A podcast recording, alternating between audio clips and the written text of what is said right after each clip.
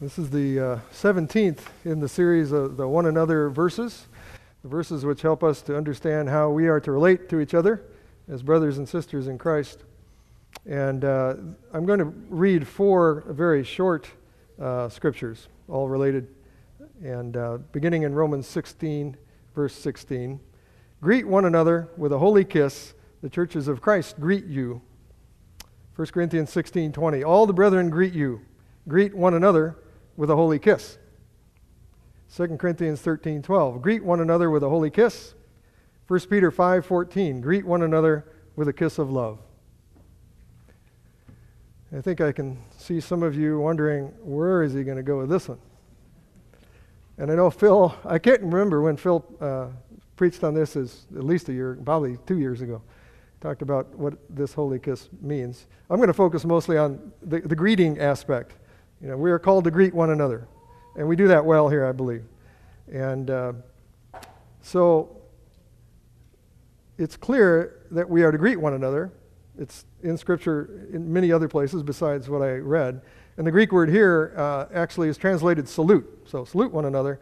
Uh, maybe you can accept that one a little better than the kiss part, but uh, it also it, that verse or that word is also uh, kind of inclusive in terms of embrace, which we do here. Uh, but why is it so important in the body of Christ to greet one another? Why is it a command? Well, first of all, greetings in the body of Christ are not the same as greetings unbelievers give to each other. Uh, maybe sometimes outwardly they look the same, but this is a holy kiss, it's called, or a holy greeting. And the relationship we have in the body is eternal and begun for each of us by the calling of God to be part of His family. So we are one in the body of Christ. We are united in Him, and we're responsible in each other's lives. We are dependent on one another because we're part of His family. We are called to encourage and to love one another and to practice all the one another's, the ones that we've been going through uh, together for His glory. And a holy greeting is part of that. Part of the one another's is a holy greeting. Well, secondly, the way we greet each other, I believe, is a testimony. It's seen by the world something outward. Uh, it shows through our love that we are his disciples and we are part of the same family. And we have a relationship, a, a unique one, in Jesus Christ our Lord. Our relationship with each other is different than it is with those who do not have faith in Christ. And in the early church, this practice of a holy kiss or a greeting was practiced uh, among individuals in a local body who, not many years uh, prior probably would never have thought of even being near each other, let alone give them a holy kiss. Uh, they wouldn't have done that. They were from different social strata, they were from different religions and, and states. They're, they're quite different. Uh, but in the church, the body of Christ, uh, there were Jews and Greeks, there were slaves and free, there were rich and poor, and they greeted each other in a holy way. Uh, W.E. Vine, in his expository dictionary, says uh, this about um, the relationship they had, even with the differences in their past. There was to be an absence of formality and hypocrisy, a freedom from prejudice arising from social distinctions, from discrimination against the poor, from partiality towards the well to do. In the churches, masters and servants would thus salute one another without any attitude of condescension or disrespect. Now, close family members, of course, in, in a nuclear family, uh, greet each other in intimate and joyful ways. You know, some families are the hugger type, you know, and uh, some kiss more often, and they, uh, they enjoy greeting each other when they've been absent for a while. And uh, however your family greets each other, uh, it's different than you would do with strangers, usually. And in the early church, you would give cheek to cheek kisses.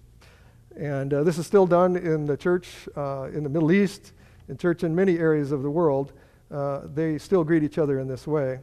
And uh, this would be men greeting men in that way and women, women only. And so this morning, as Gil and I were talking by the front door, uh, and some of the younger men were there, uh, Phil came in and he had a big smile on his face and he greeted everybody cheek to cheek.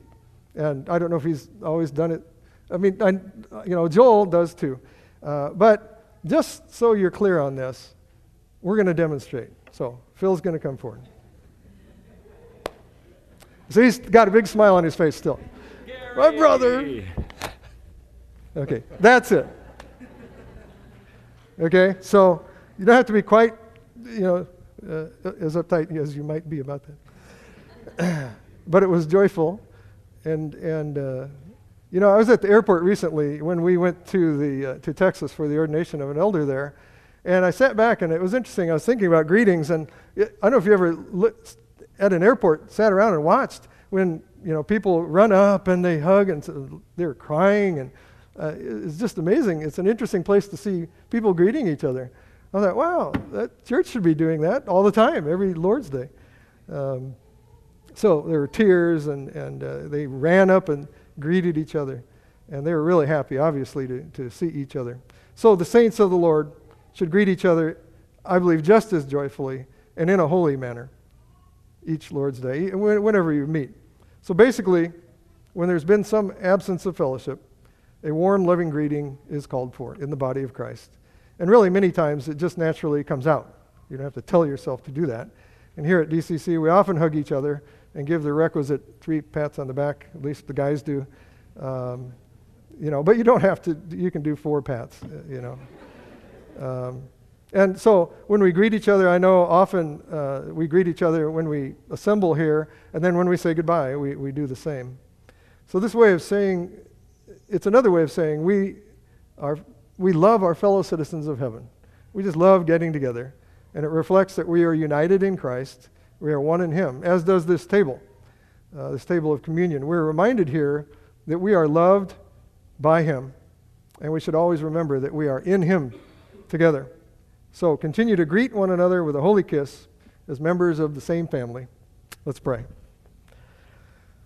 Lord, thank you for making us a family and pouring your love into our hearts, which we can also express as we assemble as your body and by the way we greet each other each week. Lord, help us to show your love to those around us in this way, that they will know that we are your disciples, that we love you and we love one another, and that they may see the unity and the love of the body of Christ.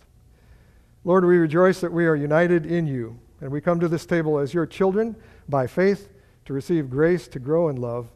And we ask this and pray in the name of the Lord Jesus Christ, the Lord of love. Amen.